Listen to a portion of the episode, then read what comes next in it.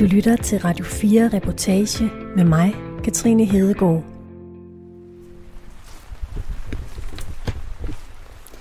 Vi er i slutningen af januar 2021. Det regner igen, og lige nu står jeg herude foran mit hus på Mols under en paraply. Jeg er lige gået ud, efter jeg har siddet inde ved mit klaver. Når årstiderne skifter, så sætter jeg mig ind foran mit klaver, og så spiller jeg de sange i højskolesangbogen, som passer til årstiden. Men så, så kiggede jeg på sangteksten, og bagefter ud af vinduet, og nu står jeg herude, og kan bare konstatere, at de sange, der er i højskolesangbogen, de passer ikke til den vinter, vi har nu. Og det har givet mig en idé. Jeg tror, jeg vil prøve at skrive en ny sang, som der ligesom passer til den her nye, nærmest frostfri, regnfulde og lunkne vinter, vi har haft de sidste mange år. Du lytter til Radio 4 Reportage med mig, Katrine Hedegaard, og en fortælling om at skrive en ny sang, der passer til den nye vinter,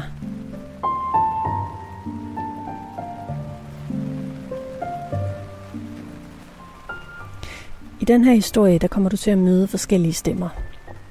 Du kommer til at møde min stemme, så kommer du til at møde min ven Simons stemme. Og jeg har lige lyttet til de to idéer, sange udkast, du sendte for halvanden, to timer siden eller sådan noget. Jeg, jeg fik en masse idéer med det samme i virkeligheden. Så måske mere end sådan at reagere med, med ord, så reagerede jeg med bare instinktivt at begynde at spille. Du kommer til at møde en historiker, fra Gammel Estrup. Helles stemme. Når man øh, kigger på, på mange beskrivelser af, af barndom på og omkring herregårde øh, førhen, så falder det mig i øjnene, hvor meget det har betydet for glæden, at man har kunne komme ud og køre i kane. Man har kunne kælke, man har kunne skøjte, man har kunne komme ud til alt det her lysende hvide og en helt, øh, en helt forvandlet herregård. Og så kommer du til at møde min datter stemme min datter på to år, Bjørk. Nu skal du til at sove. Hvad savner sneen? Hvor sneen det Sneen går i seng. Sneen går i seng? Ja. Det, det kan da godt være, den er det. Nu er den smeltet. Men vi starter med mig.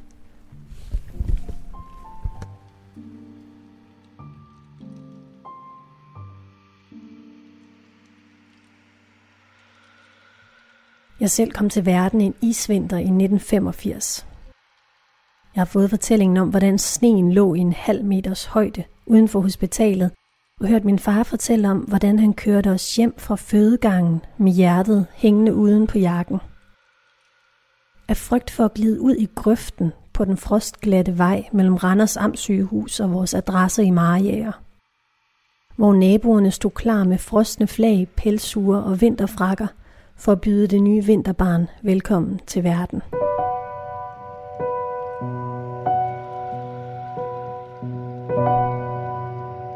Der er ingenting i verden så stille som sne.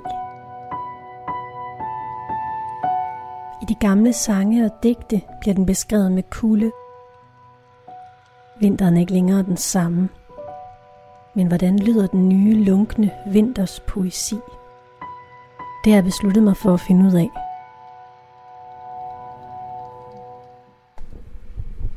Nu står jeg her i mit køkken, og nu vil jeg lige finde en kop og lave en kop te.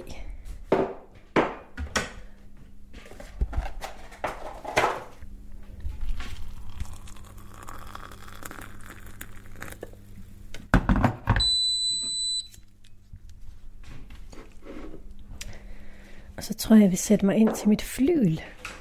Prøv at se, om jeg ikke kan finde på et eller andet vinterhalløj. En vintersang. Vinter, det er jo noget med... Det er noget lyst.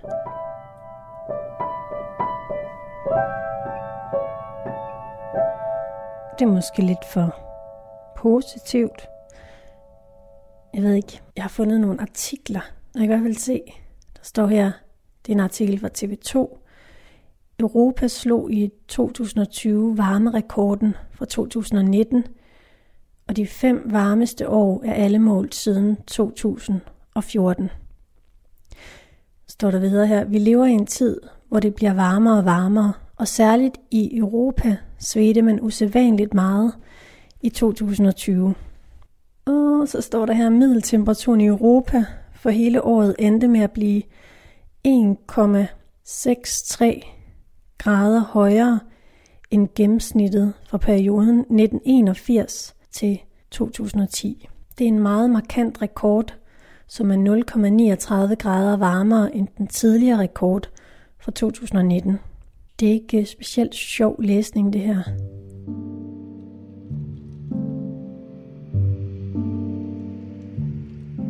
Digterne taler om vinteren som roens tid.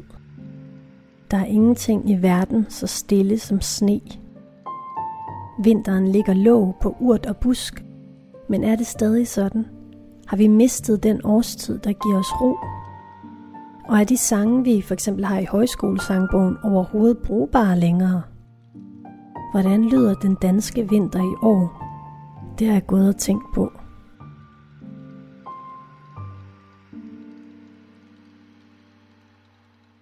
Står det her på DMI, siden 1870'erne er temperaturen i Danmark steget med cirka 1,5 grad. Og det ser ud som om, at det bare fortsætter. Og så er der noget her med et hul i ozonlaget, som aldrig har været større end i 2020. Det er jo meget godt at vide, når man skal skrive sådan en sang. Så er der, så er der en artikel her om, at der pludselig faldt sne i Barcelona. At stranden i Barcelona pludselig var dækket af sne. Verden er på alle måder forvirret. Nå, det kan måske godt noget af det her.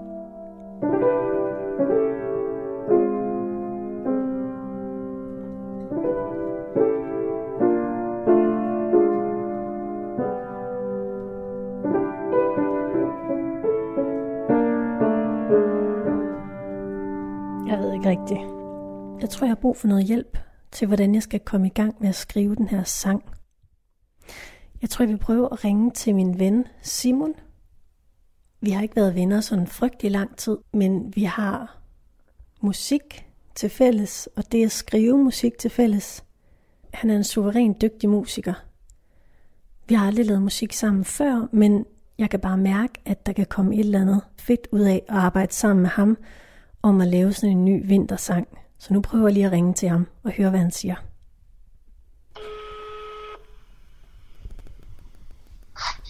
Det er Johan. Hej Simon, det er Katrine. Hej, Katrine. Hej. Jeg, altså nu skal du høre, jeg ringer fordi, at, øhm, at jeg har, øh, fordi jeg har gået og tænkt på at skrive sådan en vintersang. Ja, Øhm, fordi jeg kiggede lidt i højskolesangbogen, og så synes jeg, at de vintersange, der er, de er sådan øh, ret outdated. Altså de passer ligesom Ja. ikke rigtigt til, til vores tid. det er du egentlig ret i. Har du også tænkt over det? Altså, om du tænker på klima og sådan noget, ikke? Jo, jo. Ja, ja helt klart. Helt klart. Jeg havde faktisk øh, højskolesangbogen fremme for nylig, hvor det var, det var primært de andre sange, vi spillede, men det var helt ret. Ja, Så hvad, så hvad tænker du? jamen jeg tænker bare, om, altså, om du kunne have lyst til at være med til at skrive sådan en ny vintersang. Der er sådan lidt mere våd end hvid. Sådan en, hvor graderne aldrig kommer under frysepunktet. Ja. Ja. Det synes jeg, der lyder meget spændende. Hvad tænker du sådan en... Øh, altså, hvad, hvad er tonen i den? Altså, hvor er vi henne? Er det, er det bare sådan faktuelt, eller altså, ja. er der håb i den? Er det, er det sådan... Øh, og det er så trist, der er alligevel ikke noget at gøre, så nu må vi skrive en, øh, en depri folksang, eller hvor er vi henne? Jamen det var, det måske det, jeg sådan havde tænkt på at tale lidt med dig om. Hvad du, hvad du tænker om vinteren, sådan nu her. Altså, Ja, altså hvordan stemningen skal være, og hvordan akkorderne skal være. Og, ja, ja, helt klart. Det er meget sjovt. Jeg, jeg hørte lige jeg hørte øh, et andet ret program i går, som handlede om... Øh, var en amerikansk podcast, faktisk, som handlede om, øh, om alle de ting, der sker i verden lige nu, som, som egentlig bare gjorde, at, at radioverden blev så vred, at han skrev en sang for at få for noget af det her ud. Nå, Og så blev han kontaktet af en anden radiovært, som, som arbejdede meget med klima, som, som, som havde en pointe at sige, det, det du gør der, jeg kan godt forstå, at det er frustrerende, men det du gør der, gør egentlig, at, at man mister lidt lysten til at handle. Altså fordi pointen var, der er så meget, det er svært, og det er svært at handle på, så nu, nu øh, kan vi, kan lige så godt lade være, rigtigt. ja. Øh, hvor når man virkelig dykker ned i det, så er der utrolig mange ting, man kan gøre, og det, der er stor forskel på, så jeg faktisk fået ind til tonen i forhold til, at har det sådan en, øh, en tone af håb, og hvis jeg som gør noget, så, så, så, så er der håb forud. Vi skal i hvert fald ikke læne os tilbage og, og bare give op, kan man sige. Det, det, det, det har en helt anden energi, synes jeg. Og det er du helt det ret i. jeg meget- Det synes jeg helt klart, der skal være noget håb og noget motivation for, for at handle. Ja. Det synes jeg.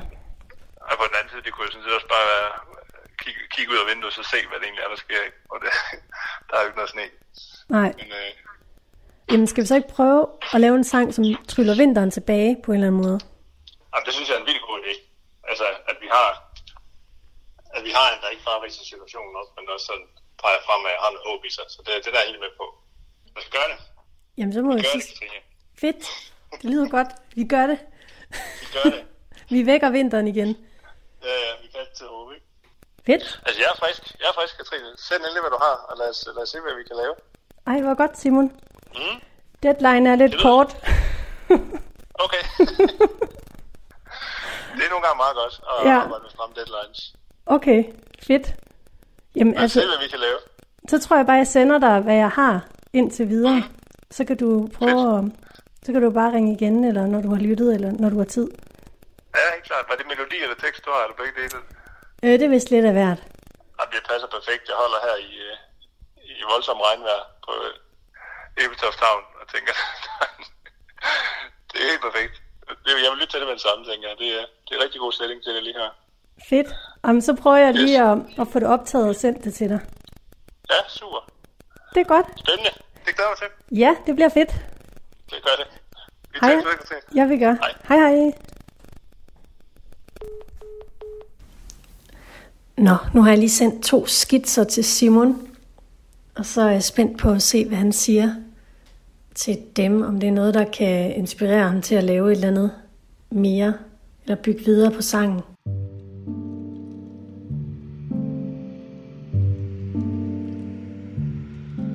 Nogle gange kan jeg komme helt i tvivl om, om vinteren overhovedet har været her. Og derfor har jeg besluttet mig for at opsøge en historiker, for at høre hende fortælle om, hvordan den danske vinter så ud i gamle dage. Og hvad er mere nærliggende end at køre til Gammel Estrup, Danmarks Herregårdsmuseum, som ligger på Djursland. Her er Helle historiker.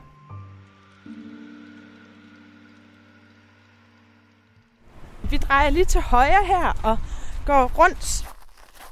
For at give mig en forståelse af, hvordan vinteren påvirkede livet i 1930'ernes Danmark, så vil Helle vise mig skovhuset, Det her det er jo en, øh, en skovarbejderbolig, som blev bygget i 1929 af daværende øh, godsejer Valdemar Udental, som, øh, som opførte dette og et andet skovarbejderhus her i Herregårdsskoven Lund som en del af systematisering af skovdriften. Og øh, det vil sige, at det har handlet om produktion af tømmer. Altså når man ser på de øh, gamle fotografier fra øh, sidste halvdel af 1800-tallet, der kan man i hvert fald se, at der har været masser af sne og masser af frost og kulde. Du fortæller det her med, at, at øh, man udnyttede vinteren også til noget godt. Altså, det var koldt, men det var godt også for nogle ting. Ja. Hvad, altså, ville det være et problem, hvis vi gav dem vores vinter? Altså, hvordan ville det have påvirket deres liv? Det vil selvfølgelig have påvirket øh, livet på, på en herregård på den måde, at man har øh, ikke på samme måde kunne drage nytte af det gode vinterføre. Nu skal vi op i herregårdsskoven. Og øh, deroppe, der brugte man jo de kolde måneder blandt andet til øh, skovhugst. Både fordi, at det var bedst i forhold til træernes vækst, men også fordi, at det var nemmere at køre tømmer ud, når der var frossent, og jorden ikke var blød øh, for, øh, for skovvognen. Øhm, og det ville jo selvfølgelig være et problem sådan en dag som i dag, hvor der er masser af, af mudder og, og vådt føre. Så man har simpelthen brugt frosten og sneen til bedre transportmuligheder. Ved du hvad, jeg låser lige op? Ja. ja. Det ligner sådan en, en stor udgave af Hans og Gretes, det der pandekagehus. ja, det kan man godt sige. Altså, det er i hvert fald et rigtig, rigtig hyggeligt sted. Det ved ikke,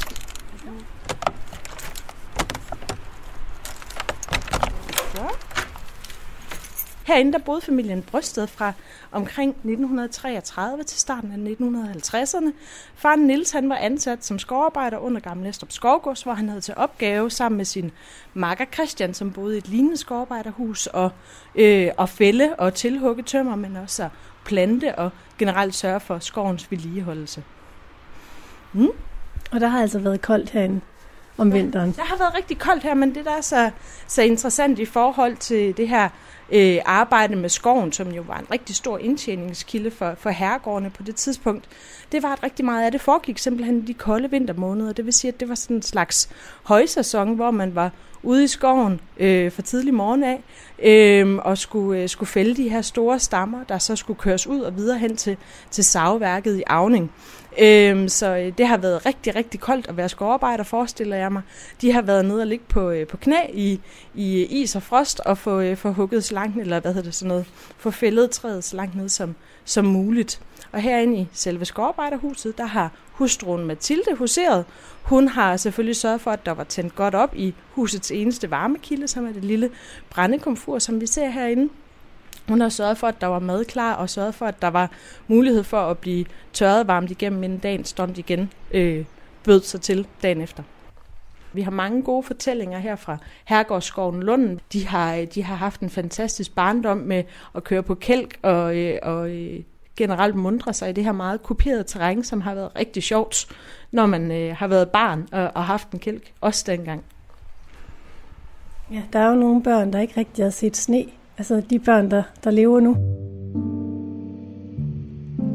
For en god ting. Efter jeg selv er blevet mor, har tanken strejfet mig. Kommer vinteren nogensinde sådan rigtig tilbage? For mine børn lov til at opleve, hvordan det føles at lave sneengle, kælke og rulle snemænd. Jeg vil ved at blive et gråfolk.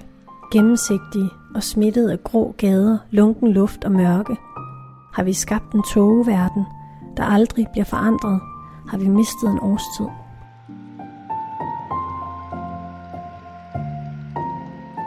Men så skete det. En morgen jeg kiggede ud, var der pludselig noget, der lyste op i mørket. Og det optog jeg. Jeg optog min toårige datter den morgen, hun så sne for første gang.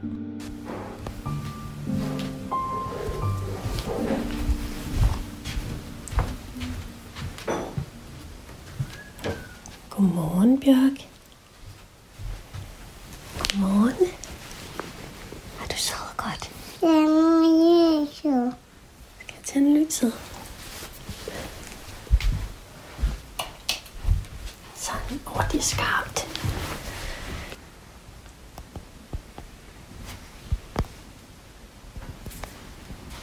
Ved du hvad, der er kommet sne? Der er kommet sne udenfor. Ved du, hvad det er, sne?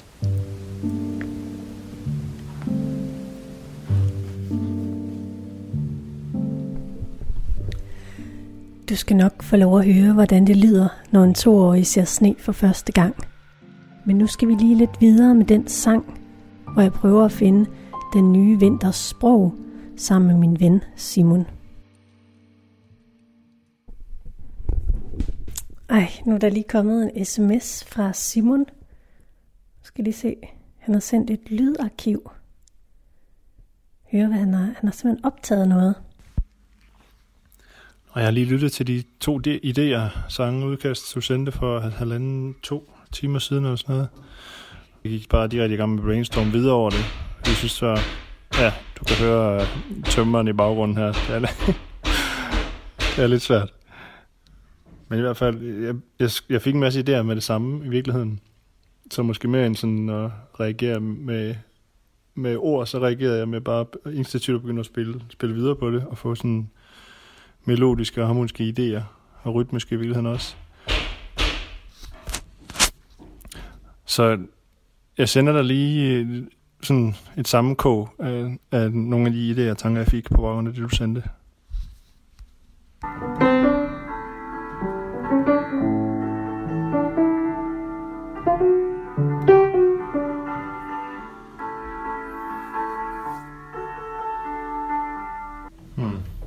Stemmer mit klaver ikke helt med dit, men...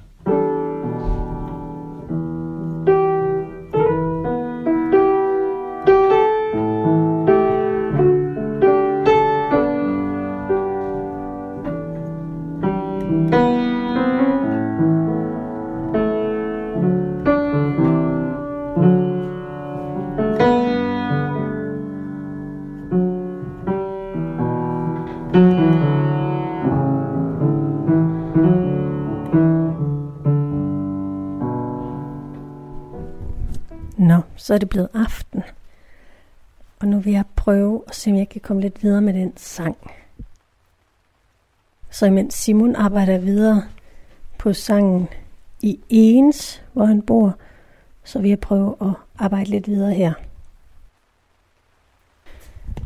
Det er altså ikke helt nemt at prøve at skrive sådan en sang, som ligesom skal passe til den nye vinter, vi har fået. Ligesom prøve at finde sprog til den, hvordan, hvordan lyder den nye vinter. Jeg tror, jeg har brug for lidt spillejuice.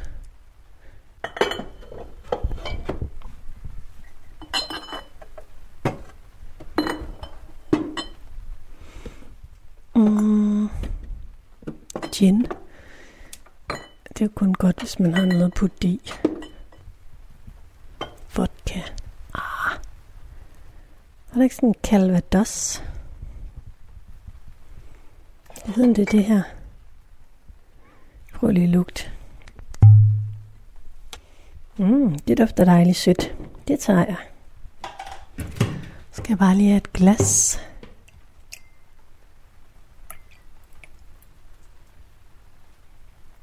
Sådan der. Ja, der står der også Calvados. Eller Calvado, eller hvad man nu siger. Så. Så det er bare ind til pianoet.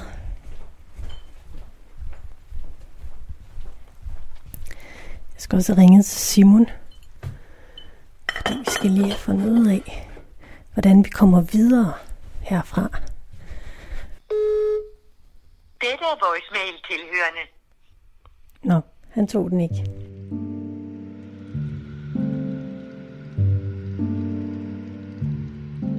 Vi skal lige et smut tilbage til huset i skoven ved Gammel Estrup, hvor historiker Helle er ved at fortælle mig om, hvordan vinteren så ud i 1930'ernes Danmark. Jeg kigger mig lige rundt omkring her. Det er godt nok fint. Det her lille øh, skovarbejderhus, det er jo omkring 43 kvadratmeter stort, og her i køkkenet, hvor vi står nu, der øh, tændt øh, hustruen Mathilde altså op i det lille brændekomfur, øh, men alle børnene hjalp også rigtig meget til. En del af det at være barn sådan et sted her om vinteren, det øh, var ikke kun knyttet til det at have det sjovt at køre på kælk, fordi øh, skolebusser og det at blive kørt af sine forældre, det, er jo, det var jo selvfølgelig ukendt. Så derfor så gik man selvfølgelig hele vejen til den lokale skole, som lå nogle kilometer væk. Øhm, og det ved vi selvfølgelig fra forskellige beretninger. Det var koldt, og det var mørkt, Øh, men til gengæld så havde man et godt fællesskab og kunne tit og ofte følges med nogen, som, som boede i nærheden. Men det er selvfølgelig også en del af det, at, eller det var en del af det at være, være barn ved indgangen til forrige århundrede i, øh, i herregårdens landskab. Og det var jo også, at man skulle gå til og fra skole, hvad enten der var snestorm eller ej. Når man øh, kigger på, på mange beskrivelser af, af barndom på og omkring herregårde øh, førhen, så falder det mig i øjnene, hvor meget det har betydet for glæden, at man har kunne komme ud og køre i kane, man har kunne kælke, man har kunne skøjte, man har kunne komme ud til alt det her lysende hvide og en helt, øh, en helt forvandlet herregård med istapper, med, øh, med en følelse af, at der, der har været øh, frost i luften og alt det, øh, det findes jo selvfølgelig ikke, når man tager ud og besøger de danske herregårde i dag. Så står øh, de mange vandgrave jo fuldstændig utilfrosset, og til gengæld så kan man øh, måske være ude lidt længere tid, uden at blive alt for kold om fødderne. Øh, men det springer mig i øjnene, hvordan man har haft en, øh, en, hvad kan man sige, et klimaks som barn i forhold til at kunne komme ud og have det sjovt ude i sneen. Og det er jo selvfølgelig noget, som, øh, som der er jo nogen, der ikke har, har oplevet i samme grad i dag. Og det var simpelthen øh, jo så en familie på syv mennesker, der boede på 43 kvadratmeter. Altså de ældste af børnene var faktisk allerede ude at tjene, da familien Brysted flyttede her til i 1933. Men det vil ikke have været øh, utænkeligt, at der har været øh, så mange børn i, i et lille hus. Det var sådan, at man øh, kunne sagtens have flere børn på et enkelt værelse, og desuden så sparede det også på øh, opvarmningen, hvis man nu lå flere i samme seng. Det er sådan, at ved indgangen til forrige århundrede, der gik man mere og mere i retning af, at de ansatte på herregården, også dem, som arbejdede op øh, i hovedbygningen, at de havde deres egen seng i de forskellige kale- og pigekammer, men før det, der delte man øh, seng, og øh, kunne på den måde sørge for at holde varmen lidt bedre, for der har jo været utrolig koldt, og vi har flere forskellige beretninger om, hvordan at, øh, at dynen den var øh, stiv af frost, når man skulle ned under den om aftenen, og så har det jo været godt at kunne øh, få varmet sådan en lille varmedunk. Vi har nogle varmedunke op i, i øh, i øh, soveværelset heroppe ovenpå i skovarbejderhuset, og dem har man lige kunne, kunne have på brændekomfur, altså dem med i seng, og det tænker jeg, at det har været, det har været en ret god ting at opleve øh, i sådan et stivfrossen øh, soveværelse. Kan vi ikke se det? Ved du hvad, vi går lige op og tager et kig. Jeg synes, det, men det lyder så spændende. Det er sådan, at øh, hele overetagen her i skovarbejderhuset, det har ingen varmekilder. Så det vil sige, at der har været den temperatur, der nu engang har været. Det kan du jo selv mærke lige nu, Ja. øh, hvordan det føles. Og hvis vi kigger ind her i forældrenes soveværelse, så er det jo et rigtig hyggeligt og dejligt soveværelse øh, med masser af lys. Og der har vi så de her varmedunke, som øh, når der er børn heroppe i skovarbejderhuset, så skal de nogle gange gætte, hvad det er. Og det er der ikke ret mange, der kan, fordi at, øh, det er jo ikke noget, der er så mange, der bruger i dag. Men dem fyldte man jo selvfølgelig med vand. Og så lagde man, man dem ind i øh, brændekomfuret. Og så kunne de komme herned i fodenden af sengen, og så kunne man måske lige, hvis man nu ville gøre det lidt ekstra godt for sine børn eller sin husbund, så kunne man lige have sådan en liggende et par timer, før det var sengetid. Kan ikke prøve at forklare, hvordan den ser ud? Jo, det her det er jo simpelthen sådan en, øh, en oval beholder, som man kunne skrue op. Og så kunne man simpelthen gå ud til vandposten, og så hælde vand i. Nu skal, nu skal du se her, jeg er lige ved at skrue den op her. Så kan du se, at den bliver simpelthen fyldt med vand. Og så var det simpelthen bare at få den, øh, få den placeret inde i eller tæt på, det er jo metal, sådan, så det kan tåle at blive, blive varmet op inde i brændekomfuret. Så fylder man dem op med, med, med vand, skruer låget på igen, og så er det simpelthen bare op under dynen her, sådan at der ikke var, var alt for koldt. Vi har nogle beretninger fra den yngste datter, der voksede op her i skovarbejderhuset. Hun hed Inga Brysted, og hun kunne fortælle om de her stivfrosne dyner, øh, som var ikke så behagelige at kravle ind under om, om aftenen. Så det var godt med sådan en lille, øh, en lille varme kilde her øh, i de her iskolde rum, fordi det har selvfølgelig betydet meget, fordi at øh, det har været fedt, at der har været sne, men, øh, men jeg tror også, kulden har betydet rigtig meget, at man har rykket sammen. Og, øh, og det at sove flere sammen i samme rum, eller en dag i samme seng, når man har været et, øh, et barn øh, af skovarbejderne ved herregården, det har ikke kun været skidt, fordi så var der lidt mere varme. Skal vi gå ned igen? gå ned. Ja.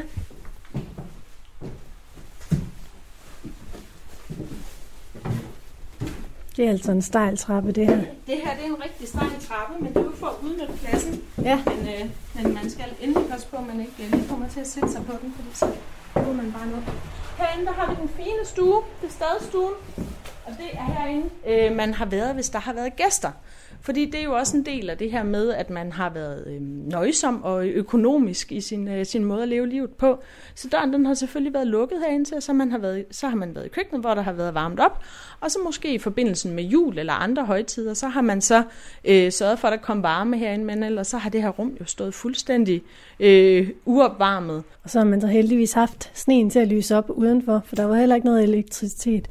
Nej, der er jo mange, som, øh, som øh, bliver overrasket, når øh, vi fortæller om, hvor mørkt der egentlig var på landet førhen. Øh, hvis vi går tilbage til sidste halvdel af 1800-tallet, så øh, var petroleumslamper slet ikke så udbredt, og man havde sterinlys, men selvfølgelig slet ikke på den måde, som, øh, som vi har i dag. Og det er også en af forklaringerne på, nu, øh, nu er det et stykke tid siden allerede, at det var jul, men at det her strålende juletræ var så speciel en oplevelse. Det er jo fordi, at man levede hele den, øh, det ene del af året i, i noget, der minder om fuldstændig mørke, og havde nogle ganske få lyskilder, som man så kunne bruge, når man, når man arbejdede, men det var noget, der kostede penge, og derfor blev det slukket, så snart det var, det var muligt. Så det har været mørkt, og man har glædet sig rigtig meget til, til den lyse tid, hvor øh, der også begynder at pible nogle ting op i jorden, som har kunne supplere den her meget ensidige kost, som man har været på øh, på landet førhen om vinteren.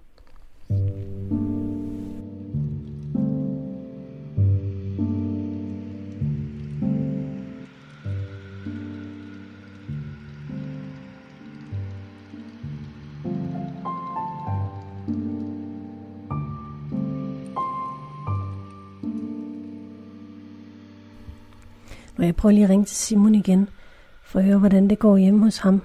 Eller om han stadig er helt opslugt af skriveriet.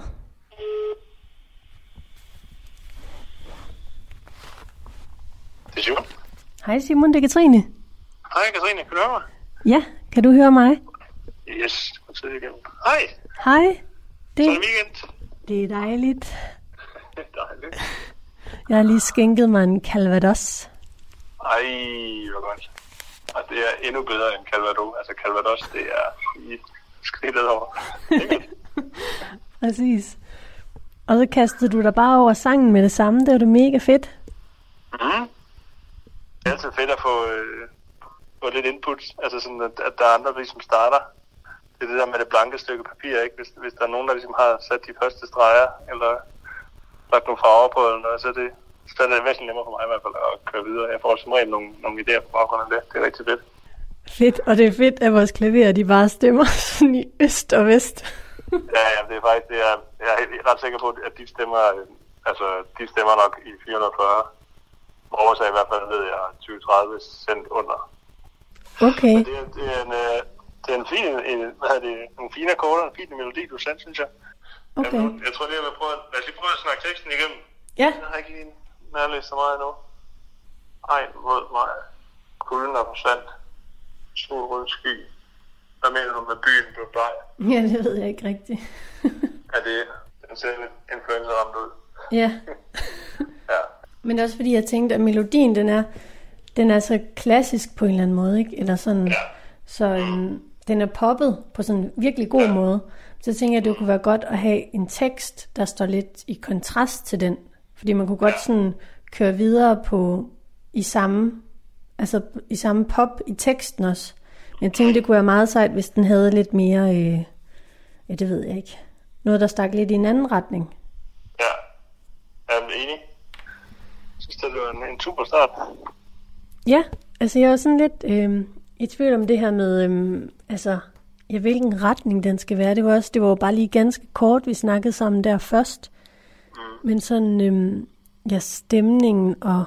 Har, hvad tænker du, sådan, når du tænker vinter og akkorder og... Mm, Altså den vinter, vi har nu. ja. Og i hvert fald, man kan, man kan få øje på rigeligt sådan melankoli i hvert fald, synes jeg. Den stiger ud i sådan... Bare sådan grå, grå ingenting derude på en eller anden måde, ikke? Det, det er meget sådan melankol, synes jeg. Jeg tror, jeg tænkte på baggrund af det, du sendte, så, så tænkte jeg sådan lidt i nogle harmoniske progressioner i forhold til, hvad, skal- hvad skal budskabet være, og hvornår skal den på mål, hvornår skal den på dur, hvornår skal den gå op, og hvornår skal den gå ned og sådan noget. Der var, der var den anden for mig til udgangspunkt i din start, så se, hvad, hvad kan det her blive til på en eller anden måde, ikke?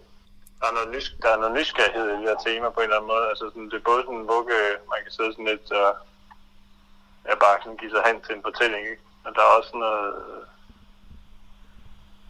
Kan vide, hvad der kommer lige. kan vide, hvad der er. Hvad, hvad sker der i morgen? Hvad, det, hvad bliver det næste... Ja, hvad sker der næste vinter? Hvad, jeg, hvad er det næste, der skal ske? Ja. Hvad? Sidder du med gitaren nu? Ja, så er det med gitaren om på. Okay. Øhm, men altså, jeg er med på, at vi kører videre på den der E- E-mol, øh, jeg sendte Ja. til dig. Mm. Hvordan skal vi øhm, gribe det an. Det er jo sådan lidt en udfordring, når vi er sådan lidt øh, adskilt her. Altså, kan du ikke lige prøve at give mig øh, akkorderne igen til vers og omkvæd? Så er du ved klaveret, hvor du? Øh, jeg sidder lige øh, nede på gulvet med en blok og min calvados. Lækkert. Jeg prøver lige at huske, hvordan det er.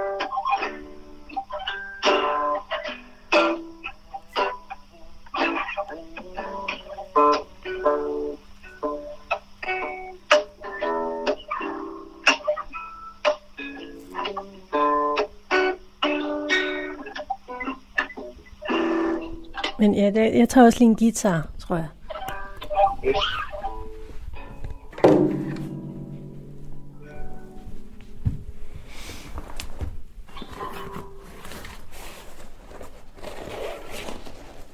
Ja, du blev også født i januar, den 15. januar. Ja, præcis. Var der også sne, da du blev født? Det ved jeg faktisk ikke, men jeg, jeg husker det som om, der som regel er sne på min fødselsdag. Altså, der er et eller andet i januar, det har i hvert fald været i en stor del af mit liv. Men det er da egentlig ved at være længe siden, når jeg lige tænker over det. Men Simon, skal vi prøve at øh, arbejde videre med, med teksten? Fedt. Ja, det er Så bare kommer jeg så langt. mega fedt, du er med på det her. Ja, det er et sjovt projekt. Det er godt. Nå, så tror jeg, jeg vil, jeg vil ned og fredagscykle lidt med Nina. Ja, det lyder godt. Men tak for en god snak, Simon. Selv tak. Og hils. Hils. Ja, du skal også hilse. Ja, gør. Hej hej. Hej, hej igen. Nå, det var da bare super fedt. Så sender han mig det der øh, melodien, og så skal vi bare have skrevet noget tekst. Have skrevet noget tekst. Det er jo sindssygt svært. Men øh, nu, nu er vi startet, så, øh, så nu skal det også være færdigt. For, for, ja, for timer forsvinder så let i mørken, og intet lyser op. Og alt flyder sammen, som tog på vandet. Ja, ja, ja, ja. Alt imens Simon og jeg vi er i fuld gang med at skrive den her sang om, at vinteren den er væk, og, og prøve at finde nogle nye ord til den nye vinter, vi har fået. Så overrasker virkeligheden os. Og der kommer sne, og der kommer frost. Men det ændrer ikke ved, at det faktisk er et sjældent fænomen her i Danmark med sne. Og det ændrer ikke ved, at min datter hun er to år, og det er første gang, hun i år oplever det. Så nu skal du høre, hvordan det lyder, når en toårig ser sne for første gang.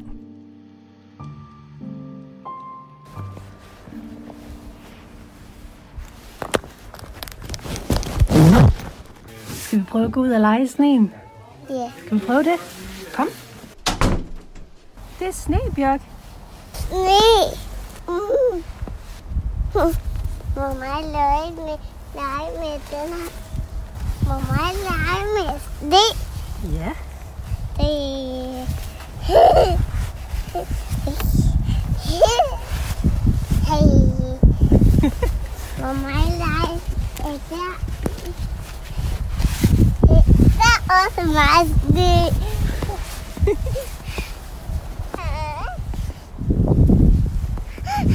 Det, det er ikke koldt. Kom, skal vi gå ned i skoven? Uh, det er koldt. Jeg leger sne.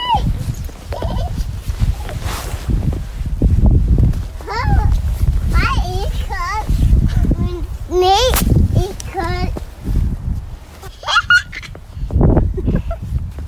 Hov, er sne på bladene? Der er sne på bladene. Lige her. Se den.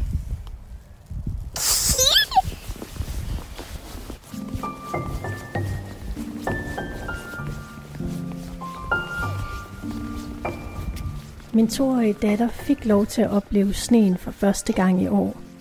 Men jeg må indrømme, at der er langt fra den halve meter, der lå den eftermiddag, jeg kom til verden, til den centimeter, hun fik lov til at tumle rundt i i dag.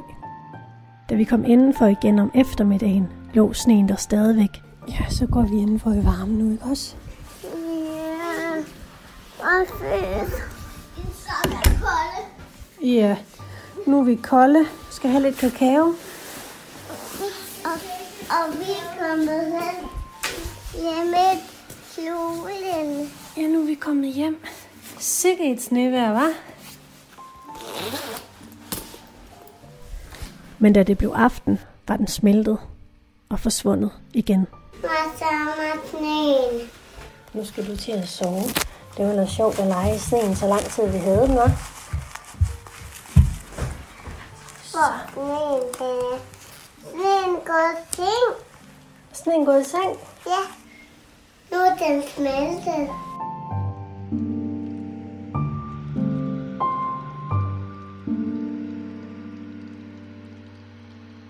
Vi skal lige tilbage til Gammel Estrup og historikeren Helle, der er ved at fortælle mig om, hvordan vinteren så ud i 1930'ernes Danmark.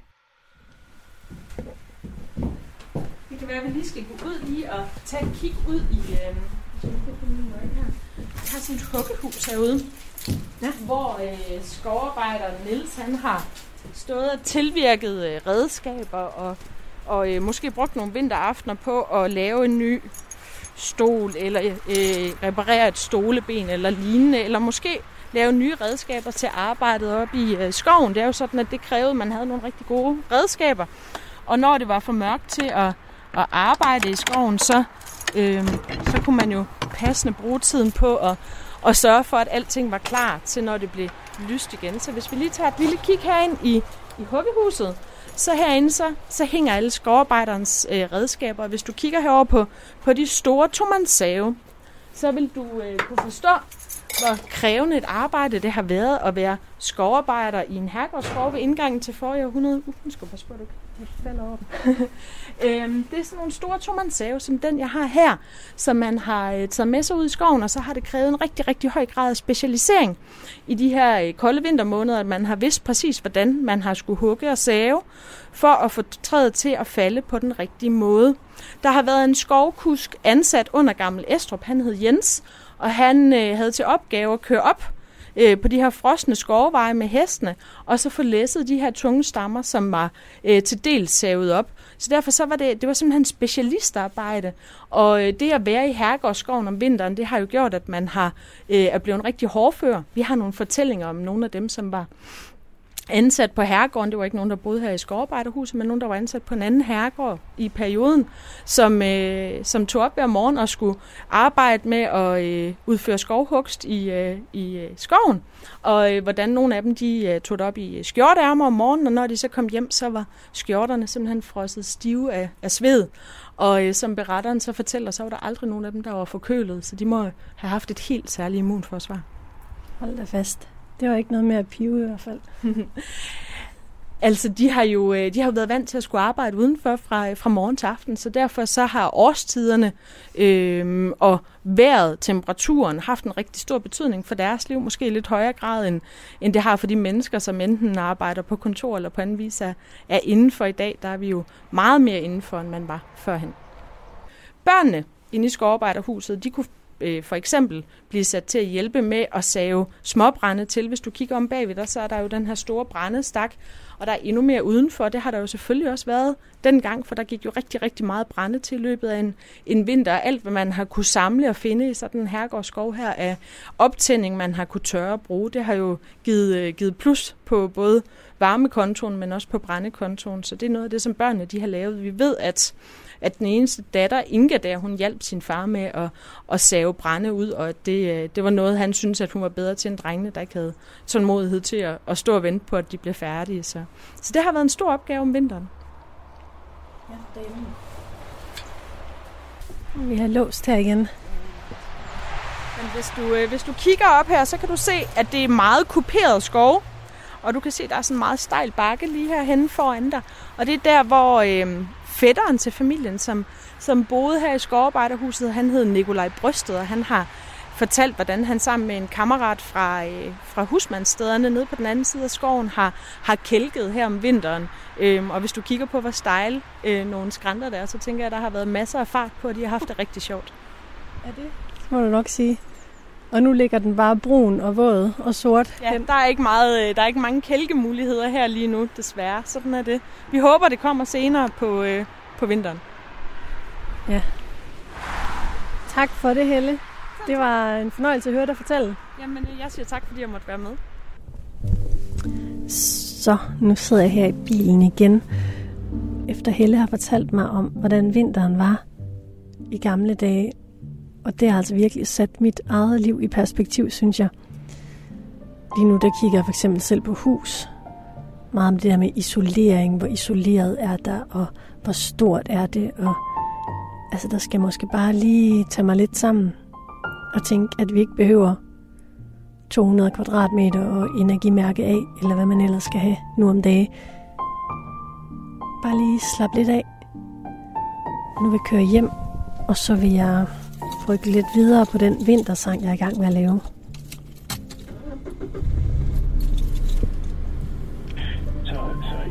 Ja, jeg hører selvfølgelig Radio 4, når jeg kører.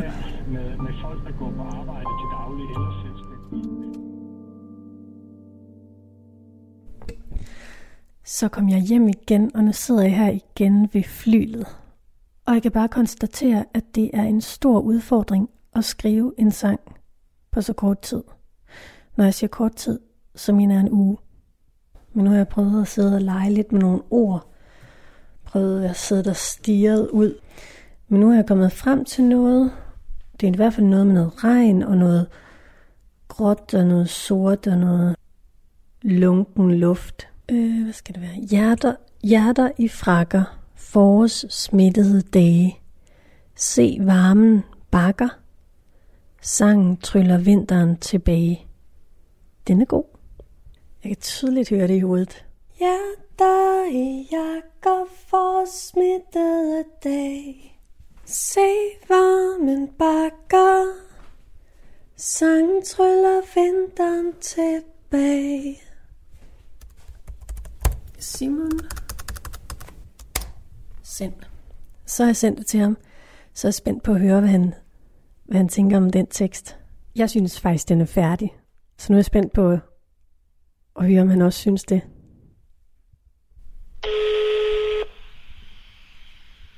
Hej Katrine. Hallo Simon. Hej. Så kunne jeg være her. Ja, det er så fint. Hey. Og tak for teksten. Jeg sidder lige og læser det nu. Det var godt. Altså, jeg, jeg vil sige, øh, i hvert fald i forhold til teksten, er jeg gået øh, rimelig meget i stå siden sidste gang. Og så dagen efter, så begyndte det at sne helt vildt. Men øh, altså, for eksempel sidste år, der var jo ingen sne. Det var fakta, at, at verden den bare bliver varmere. Jeg læste en artikel med, at 2020 var det næst varmeste år målt nogensinde. Så vi har brug for en, ny ja, sang. vi. Jeg ringer egentlig bare for at spørge, om du ikke synes, sangen den er færdig nu. Det tænker jeg faktisk, den er. Jeg tænker, ja. jeg tænker egentlig bare, at den skal ud og, ud og leve, og så aldrig stoppe med at spille igen.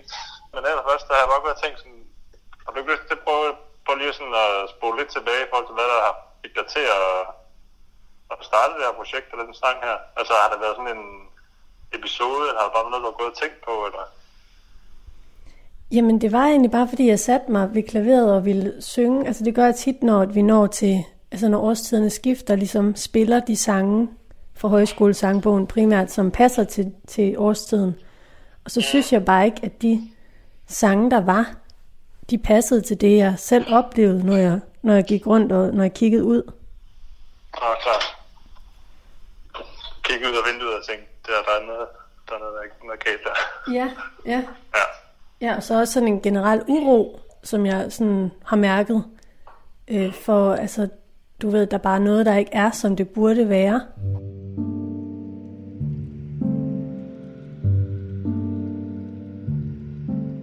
Min uro er blevet lindret en smule. For alt imens Simon og jeg gik og baksede med vores sang om den nye lunkne vinter, så kom den rent faktisk tilbage igen. Det skal bare køre. og så skal vi bare have, have vinter fra nu af. Ja, for det er jo rent faktisk lykkedes. Vi har tryllet vinteren frem igen. Ja, ja, præcis. Det er sådan en, man bliver lidt nervøs for, at du bliver nødt til bare at blive ved med at spille den igen og igen. For lige snart vi stopper, så, så kommer, så kommer det gråvejr tilbage, ikke? Jamen for mig er det egentlig bare, altså, da vi gik i gang med at skrive sangen, altså, altså vi blev enige om, at der skulle være noget, der pegede fremad, og ikke kun ridsede,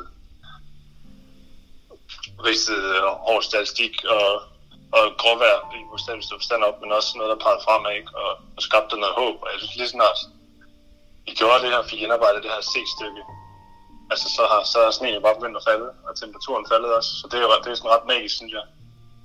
Langt fra som i 1985, da jeg blev født, men det føles faktisk lidt som om, at vores sang har tryllet vinteren tilbage. Og mine børn fik lov til at opleve den en gang til. Hvor hugger, hakker, hvor det her i. Ja. Kom væk i. Kom væk. Hvorfor skal det væk? Det går nok væk. Og den er faktisk stadig lidt endnu, i hvert fald. Det går nok væk. Og det går væk, når det tør. Ja. Altid. Vi tager væk. Ja, vi gør. Det gør. Hej. Hej. Min fortælling er ved at være slut. Men det sidste, jeg vil spille for dig, er selvfølgelig premieren på min og Simons sang om den nye vinter. Tusind tak til historiker Helle Ingerslev Christensen fra Gammel Estrup Herregård. Og tak til Simon Knoblaug, fordi han gav sig tid til at skrive den her nye vintersang sammen med mig.